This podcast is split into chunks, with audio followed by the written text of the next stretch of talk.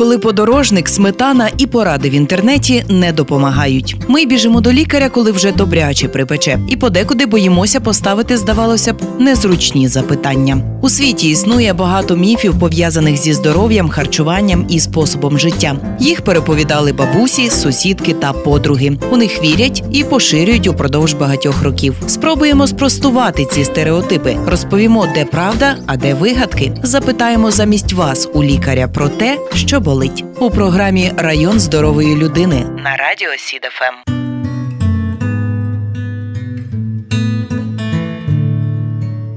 Дитяча стоматологія це досить специфічна галузь, про яку в нашій країні знають небагато. Саме через це навколо неї досить багато невідомого. Дитяча стоматологія це мікрохірургія на рухомих об'єктах. Дитячий стоматолог це і лікар, який рятує дитячі зубки, і водночас психолог. Відповіді на основні питання, що турбують батьків, розвіємо сьогодні разом зі спеціалістами. У програмі ми не рекламуємо жодних препаратів і закликаємо не займатися самолікуванням. Сьогодні у програму Район здорової людини на радіо СІДФМ завітала завідувачка відділу дитячої стоматології Луцької міської дитячої поліклініки Наталія Дручик. День вам добрий. Добрий день.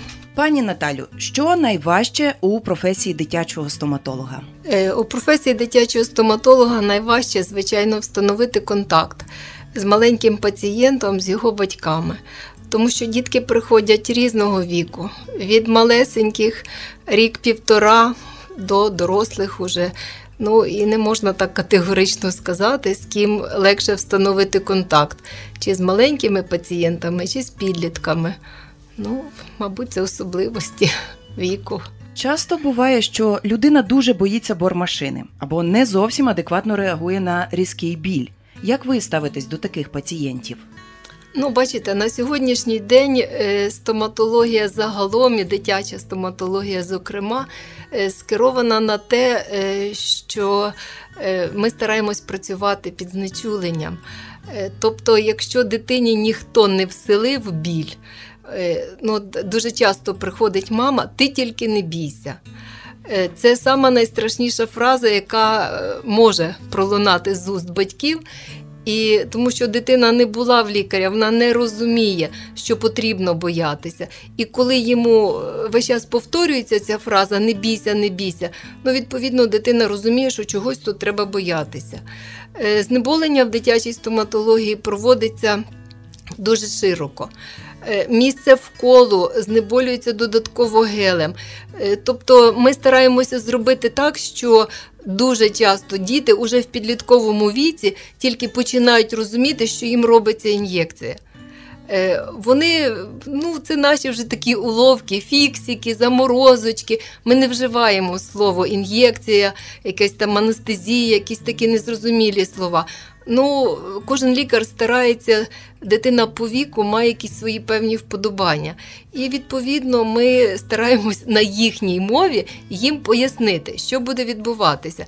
Тому, якщо дитині ніхто е, не розказав, що це больно, що це страшно, е, діти приходять без страху. Е, знаходиться контакт, звичайно, якщо прийшли і зуб уже болить. Це трошечки інша історія. А коли дитинку приводять на огляд профілактично, ну це контакт встановлюється простіше, е, і дитина відповідно довіряється лікарю. Взагалі це самі вдячні на світі пацієнти маленькі. Тут треба звернути в першу чергу, ну я особисто. Я в першу чергу дивлюся, як спілкуються батьки з дитиною. І тоді я вже цю тактику поведінки батьківську намагаюся перенести, щоб спілкуватися з дитиною. Бо є така дитинка, з якою тільки лагідно можна говорити, а є, яка не сприймає у таких от сюсі-пусі. А треба більш ну так, серйозно, по-дорослому говорити. Я дивлюся вже тоді, як батьки говорять з дитиною. Відповідно, приймаю тактику ведіння розмови. А пані Наталю, у якому віці вперше треба відвідати стоматолога?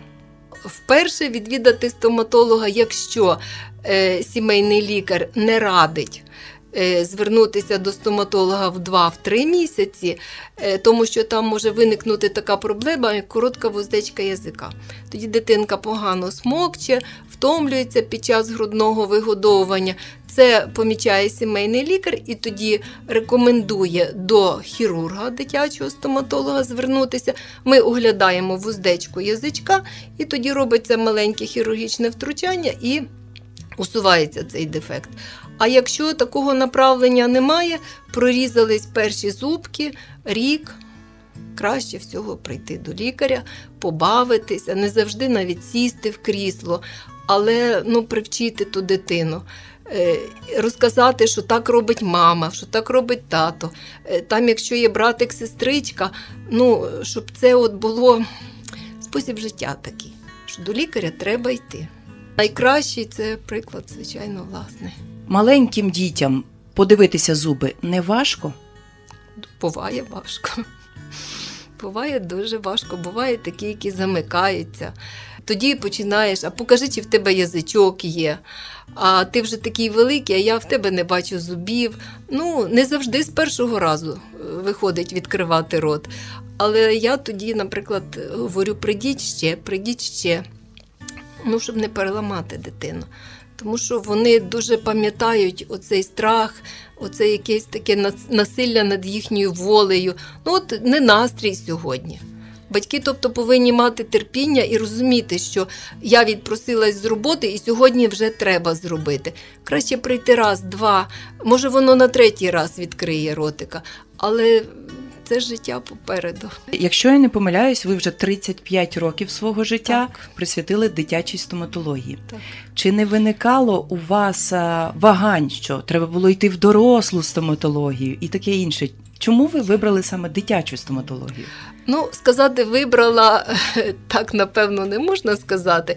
Так, так склалося. Я прийшла з направленням після закінчення медінституту, і місце було на дитячій стоматології.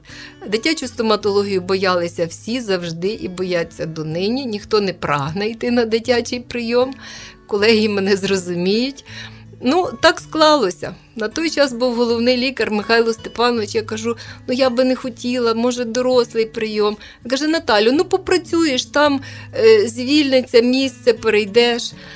Але вже підписав мені заяву, я з кабінету виходжу, а він каже: ну, ніхто не хоче на те дєтство йти, але ніхто звідти не втікає. Отак 35 років. Були в мене можливості перейти, але я люблю свою роботу. Не втекли досі, вже, вже і не втечете, бо вас ні. діти і пацієнти не відпустять.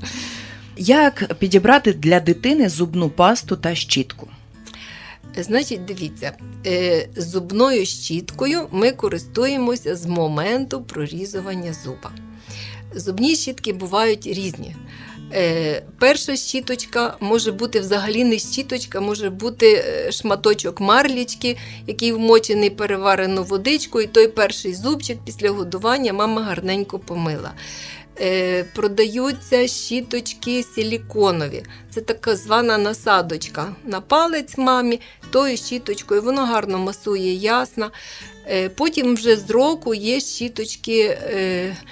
Тобто на кожній щітці е, є вік. Вона е, 0,2, 2,4, є позначка. Е, Тому що головка робоча зубної щітки, вона ж розрахована на величину ротика, на кількість зубчиків, е, на те, щоб ручкою її зручно було тримати. Дуже багато дітей е, просять щітку просто почистити. От воно там його не чистить, але е, розумієте, коли йдуть чистити зуби дорослі, воно мавпує мале, воно йде, воно хоче чистити зуби. А тоді дати, хай набавиться, а тоді починає чистити вже хтось із дорослих. Е, Спочатку без пасти. Е, Пасточку можна приєднувати вже з двох років. Теж паста обов'язково має бути адаптована до віку. На кожній пасті є теж е, написано, для якого вона віка рекомендована. І обов'язково треба тут вже консультацію лікаря-стоматолога, тому що є просто пасточка профілактична, а є вже зубні пасти, які лікувально-профілактичні. Чим вони відрізняються? Вмістом фтору. Е, Такий є позначник PPM. На кожній пасті е, є така цифра. Е, Від 500 до 1500 ppm – оце дитячі пасти. В більш старшому віці вже від 1,5 до 2000 ppm міст фтору. Якщо є потреба в якихось більш лікувальних властивостях зубної пасти, ну тут лікар порадить теж. Ми закликаємо не займатися самолікуванням і краще звернутися до лікаря. Що таке пляшковий чи пляшковий карієс, про який пишуть на упаковках із дитячими соками і чаєм? Е, Пляшечковий він так називається в нашій спільноті більше. Е, Це е, ранній карієс е, зубів. Він виникає на центральних зубчиках, в основному на верхній щелепі, на нижній, внаслідок такої дуже обільної слюновиділення, вона швидше змиваються всі суміші, соки, компоти солодкі. А на верхніх зубчиках більше залишаються рештки від тих напоїв, і виникає на поверхні, яка дивиться назовні, до губки. І воно має такий е, вигляд, ну от кажуть, емаль зійшла з зубів. От батьки так скаржаться, от нема емалі. Е, що це означає? Зубчик, коли прорізується, на ньому емаль є, але вона дозріває ще протягом півтора, два, іноді два з половиною роки. Тобто емаль на зубчику не зріла. І якщо дитинка вночі, скажімо, п'є солодкі соки, компоти, ту саму молочну суміш чи навіть грудне вигодовування. Е, розумієте, для того, щоб розвивалися мікроорганізми, треба три умови: тепло, темно і мокро. Тут все є. Е, І та незріла емаль, вона, ну, так як цукор в склянці з водою розтає. Оце і є пляшечковий карієс. Я не закликаю до негрудного вигодовування, але якщо мама хоче годувати дитину до 2-3 років, будь ласка, нехай годує, але погодувала вночі грудне вигодовування, почистіть зубки. Або принаймні водичкою. Або принаймні водичкою їх обтерти потрібно. Е, ну, я взагалі категорично проти солодких компотів, проти соків, особливо в нічне годування. Якщо дитинка прокидається, хоче попити, просто переварена водичка. Чи можна батькам удома виривати молочні зуби у дітей? Я думаю, що якщо він лежить на губі, такий же, що хитається, ну чому ні? Ну, перш за все, звичайно, гігієна, ретельно помити руки, взяти його пальчиками чи серветочкою. Ну чому ні? А прив'язувати ниткою до дверей? Та, будь ласка. Е, Чи можна використовувати гелі, рідини та мазі для полегшення болю, коли у дитини ріжуться зубки? Чи безпечні вони? Е, Ну, вони безпечні, гелі, мазі, але е, тут слід розуміти е, наступне. Коли у дитинки прорізаються зуби, тоді йде паралельно активний розвиток слинних залоз. Тобто слинка тече, ми всі знаємо, як почала тікти слюна, значить будуть зуби. Ці гелі не мають якоїсь фіксуючої основи. Тобто ми помазали те місце, де зубчик буде прорізатися, воно тут же слюнкою змилося і все. Е, Це ефекту від них е, я би не чекала. Це по-перше, а по-друге, вони зазвичай йдуть ем, з різними фруктовими смаками. Е, Оскільки зараз покоління таких алергізованих діток іде, то ще можна тоді отримати якусь алергічну реакцію. Якщо вже так дуже важко, висока температура. Е, Прорізаються зубчики, ну тоді свічечка або нурофен. Е, Є теж такі, ну це не, не реклама. Е, Вібуркол е, це гоміопатична така свічечка, теж згідно віку в інструкції собі почитати, поставити свічку, дитинка заспокоїться. Є е, такі таблеточки Дентокінт, це теж наш український виробник, і вони на рослинній основі. Воно розчиняється в водичці, воно дає такий легенький заспокійливий і трошечки знеболюючий ефект. Ну, бо місцеве е, оце змазування, воно не дає ефекту. Але краще сходити до лікаря, а промасажувати, от масують ясно діткам. Воно сприяє, допомагає пришвидшити. Звичайно, Так, пришвидшує. Є ж е, різні прорізувачі, які там і похолоджують ясна, дитинці тоді легше. Тверду їжу можна дати, якийсь шматочок яблука, бублика, е, іграшку. Ну, звичайно, це все з дотриманням е, засобів гігієни, щоб це все було чисто. Тому що коли порушується цілісність слизової під час прорізування зубчика і щось брудне потрапляє в рот, ну, можуть виникати різні неприємні ситуації. Чи може стоматолог допомогти у випадках з важким прорізуванням, наприклад, при наявності гематоми або лопнули судини на місці прорізування? Ну, зазвичай це все розсмоктується і проходить фізіологічно. Тут е, вони не нагнаються, ті гематомки. Якщо ну, буває так, що зубчик прорізається, і на шляху його прорізування якась судинка, капілярчик, і тоді, так якби всередині слизової такий синячок утворюється. Батьки, звичайно, лякаються, турбуються.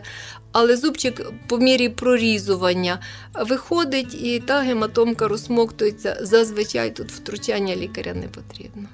Чи дійсно соска впливає на прорізування зубів та прикус? І якщо це правда, то яким чином?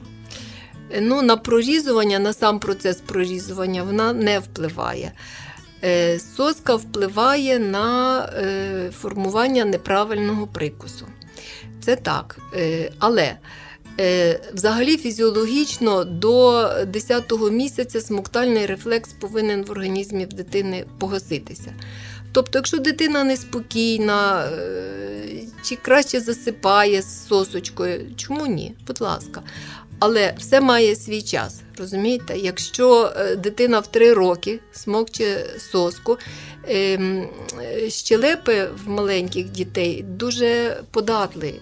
Тобто або йде смоктання пальця, або смоктання пустушки. І щелепа відповідно до того, якої форми пустушка, може деформуватися. Тому все добре, але в свою, в свій час. Я не проти соски пустушки, але на все свій час. До року, принаймні, треба це забрати. Чи правда, що цукерки псують молочні зуби? І постійні теж. Е, Ну, розумієте, е, коли росте дитина, це ростущий організм. Е, Тут без глюкози, без е, вуглеводів обійтися не можна, тому що потрібна енергія. Дитина не буде їсти якихось там багато білків, сала, жирів. Вуглеводи потрібні. Але в будь-якому випадку це має бути обмеження. Е, Це не мають бути оті смуктунці, які тримаються за щукою, чупа-чупси, і там і барвники, і цукрозамінники. Емаль не зріла. Треба розуміти, що емаль не зріла. Посмоктали цукерку, дайте дитині яблуко, дайте прополоскати рот. Ну, звичайно, треба це обмежувати, е, тому що легкі вуглеводи вони ж не тільки на зуби погано впливають. Якщо вже хочеться дуже шоколадки, ну можна пробувати якісь сухофрукти, родзинки, можна пробувати, ну краще дати шматочок молочного шоколаду, хорошого шоколаду, е, ніж е, 100 грам смоктульок, скажімо так. Чи варто лікувати молочні зуби, адже вони все одно випадуть? випадуть, але вони так само болять. Існує такий міф, батьки дуже часто дивують, а що там є нерв? Нерв в молочному зубі є. У них є все, що є в постійних зубах. Тільки різниця в тому, що в молочному зубі перед прорізуванням постійного зубу корінчик розсмоктується і зуб випадає. Постійний зуб цього процесу немає. Їх треба лікувати. Е, Ну, по-перше, тому що вони будуть боліти. Е, По-друге, якщо раннє видалення нелікованого зубу відбувається, відбувається деформація зубного ряду. Потім довготривале і до- дороговартісне лікування в ортодонта. Це по-перше. По-друге, е, зіпсований молочний зуб впливає на зачаток постійного зуба.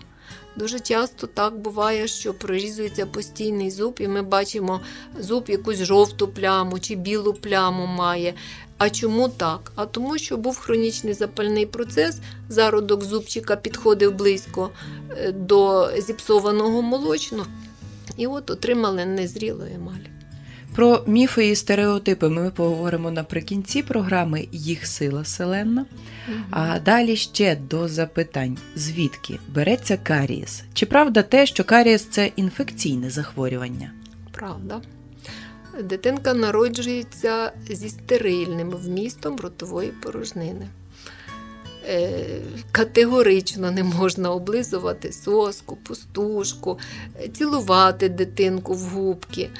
Е, Ну, Воно, звичайно, буде обсемінення тією флорою. Ну, Це стрептокок, це така флора, яка існує кругом.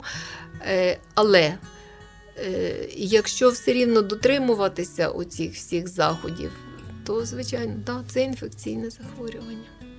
Напевно, варто згадати усі цукерки. Ну, цукерки це вже е, іде розкладання вуглеводів. І е, коли утворюється та зубна бляшка, там накопичується різна мікрофлора, її дуже багато знаходиться в зубній бляшці. А продуктом життєдіяльності мікроорганізмів є кислота. І ось та кислота, потрапляючи, а вона прикріплюється в зубну бляшку, і вона собі працює, робить свою чорну справу, розчиняє емаль. Це так само, як діти, які поїли і лягли спати. Приміром, Так, це жах. їжа застрягає, залишається. І... Розкладається, і от там мікроби собі мають що їсти. Наскільки стан молочних і постійних зубів у дітей залежить від спадкових чинників і є методи профілактики можливих спадкових проблем із зубами? Ну, звичайно, 99% всіх захворювань вони по суті є спадковими. Але тут ми можемо е, коригувати стан зубів. Звичайно, якщо е, ми живемо на Волині, фтору у нас в воді мало. Якщо дитина е, не вживає достатню кількість молочнокислих продуктів, не їсть риби, е, не харчується, не їсть фрукти, овочі, а їсть одні булочки, макарони і вареники, ну то яка би генетика не була, то зуби будуть погані. Але якщо це все догляд іде раціональний, якщо відвідують лікаря вчасно, лікар е, помітив якісь проблеми, це все на ранніх етапах, це все е, досить ефективно в даний час лікується, коригується і надається допомога. Як часто треба відвідувати для профілактики стоматолога? Зазвичай рік, якщо немає іншої вказівки. Є такі діти, яких ми просимо приходити що три місяці. Є дітки, яким треба раз на півроку ходити. Тобто, коли лікар оглядає порожнину рота, і от бачиш, що ось там може щось виникнути в тому місці. Будь ласка, прийдіть через три місяці. Ми будемо слідкувати. Якщо там з'являється порожнина, ми її маленьку зробили. Якщо я бачу, що нема жодних проблем, все, от дитина просанована, зубчики всі вилікувані, все нормально. Прийшли. Якщо не турбує, будь ласка, через рік. Якщо залишити осторонь спадковість, чому ж все-таки псуються зубки у дітей? Ну, по-перше, це гігієна. Якщо погано почищені зуби, е, то, звичайно, буде залишатися зубна бляшка, рештки їжі і буде виникати карієс. Це перше. Друге, це, звичайно, харчування. Якщо кальцію в організмі не вистачає, відповідно, руки, ноги завжди будуть рости. А звідки той кальцій брати? Зубів. Дуже часто от буває так е, в підлітковому віці, якось так тримались, тримались. А тут приходять через рік, дитина додавала в рості сантиметрів 10 і в роті 3-4 нових порожнини. Відповідно, тут треба розуміти, що бракувало кальцію, ноги витягнулися, хребет витягнувся в висоту, а десь е, в харчуванні не вистачало мінеральних речовин. От воно і. Кілька питань про нерівні молочні або нещодавно прорізані постійні зуби, про щілини між зубами, чи потрібно виправляти такі дефекти у стоматолога, або з віком все виправиться? Ну, не завжди. Це більше займаються ортодонти, це така більш вузька спеціальність в стоматології. але е, запідозрить, звичайно, е, навіть е, проблему з виникненням патології цієї, звичайно, лікар дитячий подивиться це. Розумієте, коли щелепа готується до прорізування постійних зубів, між молочними зубами фізіологічно виникають проміжутки. Називаються вони професійно діастеми і треми. Вони мусять бути. От у дітей 7-8 до 9 років є така проблема, навіть коли зуби здорові, їжа потрапляє між зуби, давить на міжзубний проміжуток. Це виникає певний дискомфорт. Але це нормально, це фізіологічно, тому що щелепа підросла, вона готова для прийому постійного зуба, який крупніший за розміром від молочного, і він собі спокійно прорізається на своє місце, де був молочний зубчик, і немає скученості зубчиків. Якщо цих діастем немає між зубами, вже ми можемо тоді підозрювати про те, що е, не вистачить місця е, постійним зубам. Але тут дуже важко в цей період фізіологічної зміни дуже важко спрогнозувати, тому що сам процес прорізування зуба він стимулює до росту щелепу. Дуже часто так буває, що ну, майже в два ряди ростуть нижні передні зуби. Потім стимульнулася щелепа, дала ріст буквально за півроку без жодного втручання. Все стало на своє місце. Тобто тут треба динамічне спостереження, дивитися, і в молочному прикусі теж можна бачити проблему. Так звані такі замки бувають, коли кличок високий і нижня щелепа тримається верхньою. Тоді просто йде зішліфування горбиків, молочних зубчиків, і це абсолютно без ніякого втручання. І ми вже спрофілактували проблему в дорослому віці. Тобто це лікар все бачить. Маленьке акулятко може стати потім нормальною людиною, За, правда? Запросто. Чи виправдане видалення молочних зубів замість лікування? Ні. Але бувають моменти. Звичайно, бувають. Бувають такі моменти, коли зуб уже не підлягає лікуванню. Буває, коли вже йде далі запалення в щелепі, коли вже самим тільки е, лікуванням не можна зарадити цій дитині, тоді, звичайно. Але е, завжди як каже мій дорослий стоматолог, якщо можна врятувати зуб, його треба рятувати. Безумовно.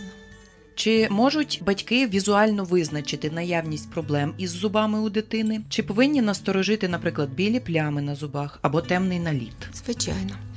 Я кажу, що це не шлунок і не печінка, можна просто заглянути в ротик, уважненько вдома подивитися. Якщо щось насторожило, якась плямка, десь щось, якісь є сумніви, звичайно, бігом до лікаря. Відносно білих плям, тут дуже батьки повинні бути насторожені в цьому плані, тому що це, як правило, такий процес е, незрілого утворення емалі. І тут, е, якщо вчасно з'явитися до лікаря різними вторлаками, гелями. Е, ми можемо наситити цю емаль мінеральними речовинами, і та пляма не перетвориться в карієс. Якщо вчасно на неї не зреагувати, звичайно, там може виникнути карієс. Чи стоматологи зараз додатково обробляють молочні зуби? Я маю на увазі сріблення, озонування, використання герметика і фторлака. І у яких випадках застосовуються ці процедури? Відносно молочних зубів тут з герметизацією трошечки важко, тому що це така процедура, де треба так гарно відкрити ротика. Справа в тому, що герметизація застосовується 6-8 місяців з моменту прорізування зуба. Тобто це дитинка дуже малесенька, це 2-2,5 роки. І тут зробити герметизацію чисто технічно дуже важко. А обробляти е, вторлаками зараз є навіть такі, які можна використовувати в домашніх умовах. Після чищення зубів на зубну щіточку наноситься препарат, і можна повтирати в зубки, спрофілактувати це В постійних зубах, звичайно, герметизація застосовується дуже широко, і вона доказала багато років вже доказано, що це дуже дієвий засіб профілактики. Сріблення має дуже е, обмежені покази до застосування. Особисто я е, не є сторонником сріблення. Ну, по-перше, це в нас зараз покоління зовсім інше. Помалювати дитині чорним кольором зуби, е, ну, занизити самооцінку.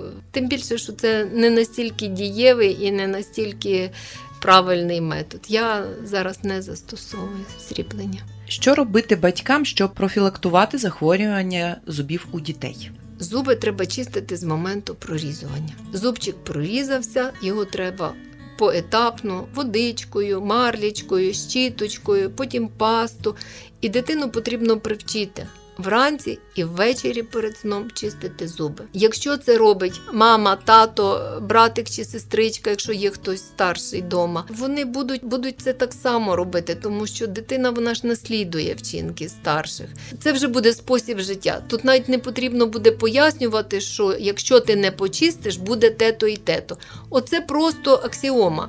Рано і ввечері чистимо зуби. Ну і плюс, звичайно харчування, обмеження цукрів, більше овочів, фруктів, оці перекуси печеньками, піцами це просто жах. Краще яблуко, горішок, банан з'їсти, навчити прополоскати ротика, поїв булочку. Просто взяти навіть десь в школі чи водичкою, чисто водою прополоскати, щоб воно не залишалося на зубчиках. Запитання від слухачів: який порядок прорізування дитячих зубів і що робити, якщо перший зуб не прорізався в термін? Терміни прорізування зубів колись, як ще я навчалася в радянські часи, це от до 8 місяців нема зубів. Давай будемо шукати якусь патологію. На сьогоднішній день це все більш, більш демократично. Зуби прорізаються і в 4 місяці, і в 10 місяців.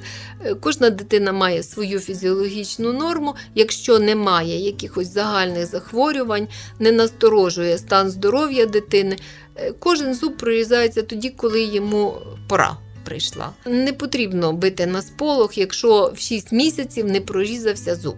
Ніяк ми на це не можемо вплинути. Абсолютно ніяк ми вплинути не можемо. Зуб прорізається тоді, коли він прорізається. Часто буває порушена почерговість прорізування зубів.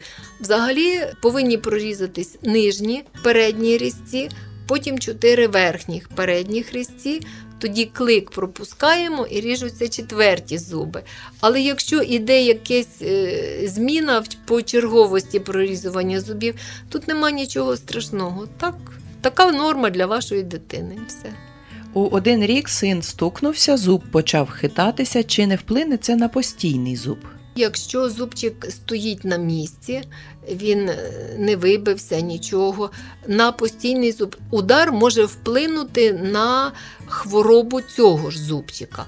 В один рік зародок постійного зуба знаходиться доволі високо.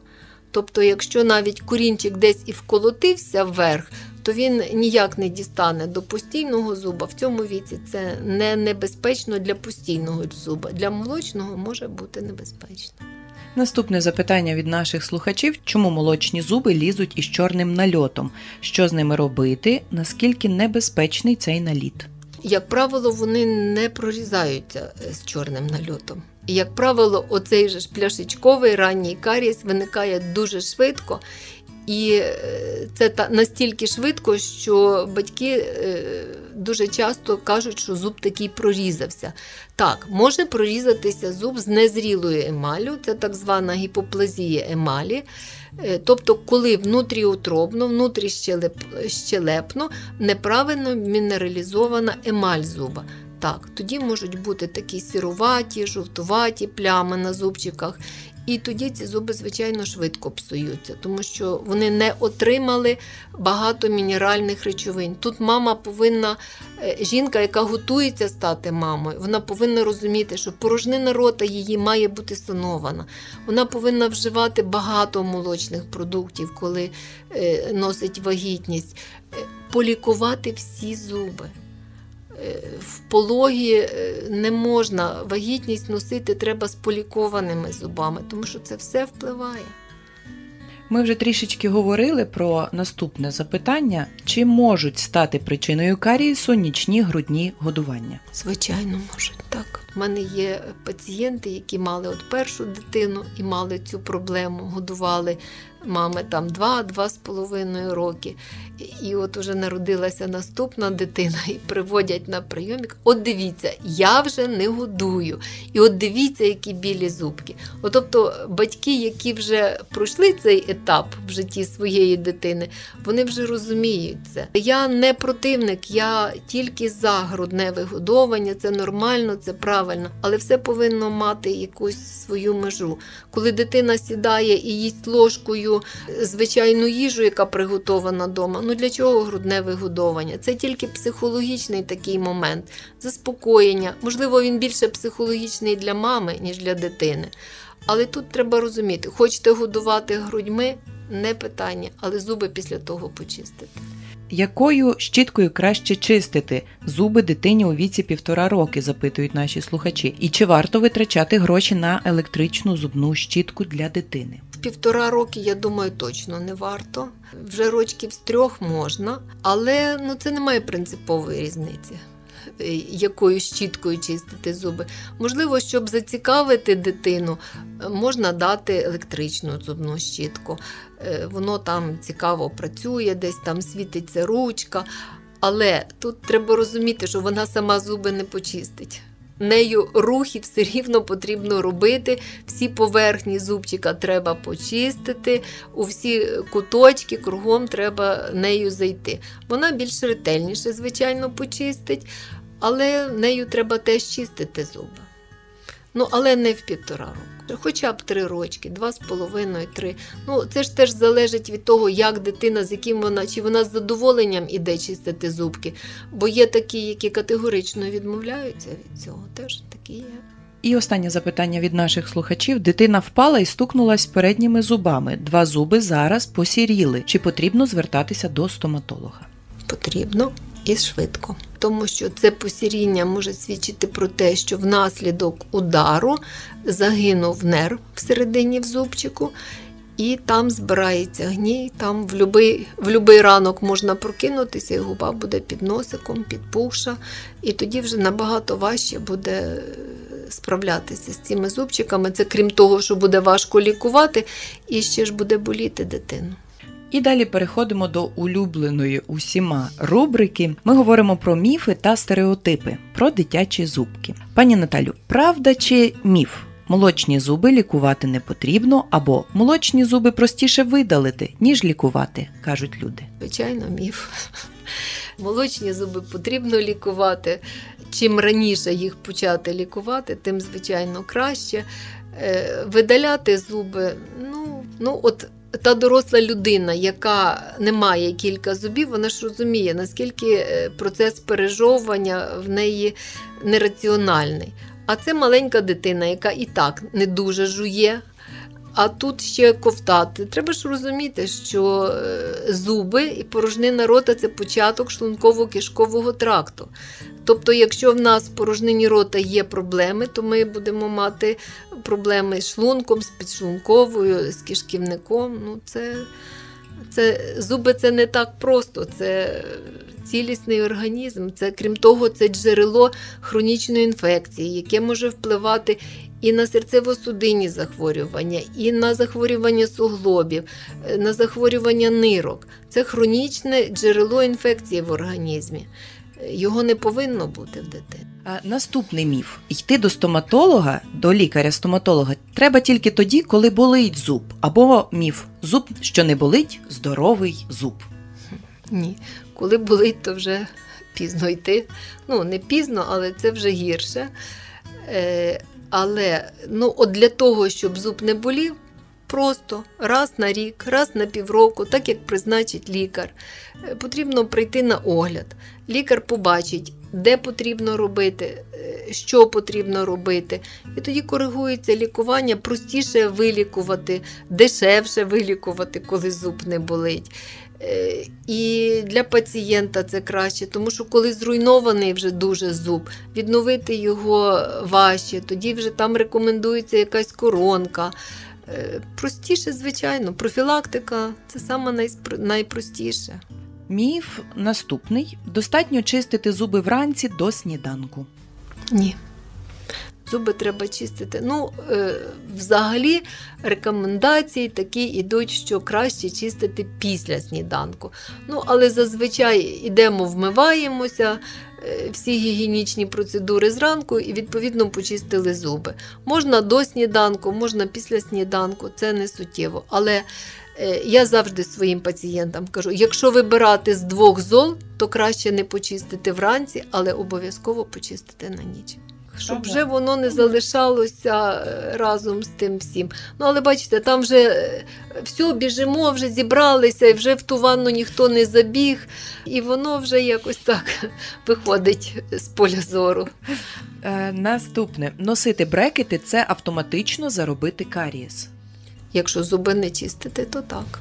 Якщо зуби чистити, ортодонти, це в них е, є такі принципові лікарі-ортодонти, які, е, коли бачать, що дитина прийшла з поганою гігієною, поки не навчиться чистити зуби, правильно, не прийде на наступне відвідування з вичищеними зубами, брекетів не ставлять. Там є ціла система йоршиків, зубних щіточок, всього, як доглядати за тими зубчиками з брекетами.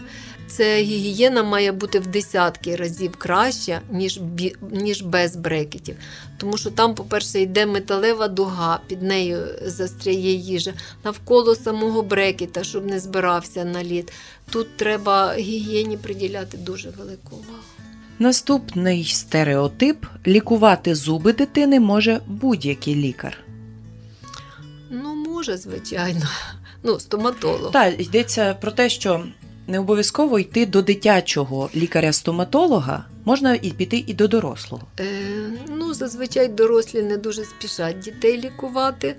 Е, це, по-перше, ну, е, якщо це в місті, е, от згідно кваліфікаційних категорій. Е, е, Кваліфікаційних е, вмінь лікаря, лікар-стоматолог загальний має право лікувати дітей.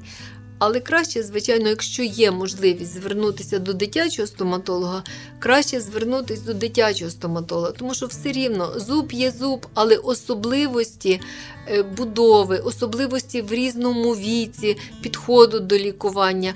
Просто вже дитячий стоматолог це наша спеціалізація, і ми вже більше тримаємо руку на пульсі тих всіх новинок, нових методик, нових е, лікувань. Ну, але немає значення. Якщо береться лікувати дорослий лікар, чому ні? Але він буде з вами поводитися як з дорослим. Ну, Швидше за все. Напевно. Якщо дитина буде боятись стоматологів, існує такий міф, вона буде краще доглядати за зубами. Ну, зазвичай це е, навпаки. Якщо дитина боїться лікувати зуби, вона їх і не чистить. Як показує досвід, ті діти, які не хочуть, бояться, капризують, і починаєш батькам розказувати, що ну ви ж чистіть зуби, ви ж це не хоче чистити зуби. Та дитина, яка адаптована до лікаря, і та, яка щоразу, ви розумієте, ми весь час говоримо. Ми весь час пояснюємо, весь час розказуємо. Ми під час прийому не так, як дорослий е, стоматолог, він працює собі і працює. Ми весь час розказуємо, розказуємо дитині, розказуємо батькам чи там бабуся, хто прийшов з дитиною. В нас робота така, що ми дуже націлені на оту просвітницьку роботу. Ми дуже багато розказуємо. Та до нас приходять зубними щітками, ми чистимо зуби, ми показуємо, як їх чистити. Причому ми їх чистимо не тільки малюкам, ми чистимо підліткам. Приходить підліток не вичищений, другий раз. Кажу, на наступний раз приходиш з пастою щіткою. І ми разом перед дзеркалом чистимо зуби. О, тепер я зрозумів, як його треба. Розумієте? Е, Тому, якщо дитина е, е, боїться лікаря, не буде вона краще чистити зуби. Прикус у дитини можна виправити лише після зміни молочних зубів. Правда чи міф? Е, Зазвичай так, але можна е, зробити профілактичний апаратик і на молочні зубчики, і спрофілактувати в подальшому виникнення зубощелепової патології. І наостанок, міф чи правда? Дитяча стоматологія це дорого. Звичайно, дорого. і вона повинна бути набагато дорожча і набагато краще фінансуватися і державою, і е, ніж доросла поліклініка, тому що ніж доросла стоматологія, тому що е, це іде е, робота на майбутнє. І якщо та дитина в дитинстві отримала якісну допомогу, не отримала стресу, воно ж піде в життя і воно буде нести з собою оцей позитив. Дуже багато дорослих, от мені в дитинстві я боюся. А тому, що в дитинстві не було достатньо технологій, не було достатньо якісних матеріалів, не було достатньої апаратури. І оцей страх він пішов, пішов по життю. Я вважаю, що на сьогоднішній день, звичайно, дуже мало уваги приділяється дитячій стоматології з боку держави. І це дуже боляче, це неправильно. Сьогодні у програмі Район здорової людини на радіо СІДФМ завітала завідувачка відділу дитячої стоматології Луцької міської дитячої поліклініки Наталія Дручик. Дякуємо вам. Дякую вам. Радіопередача Район здорової людини виготовлена за підтримки проєкту Агентства США з міжнародного розвитку USAID – медійна програма в Україні, що реалізується міжнародною організацією Інтерньюз. Ця програма зміцнює українські медіа та розширює доступ до якісної інформації.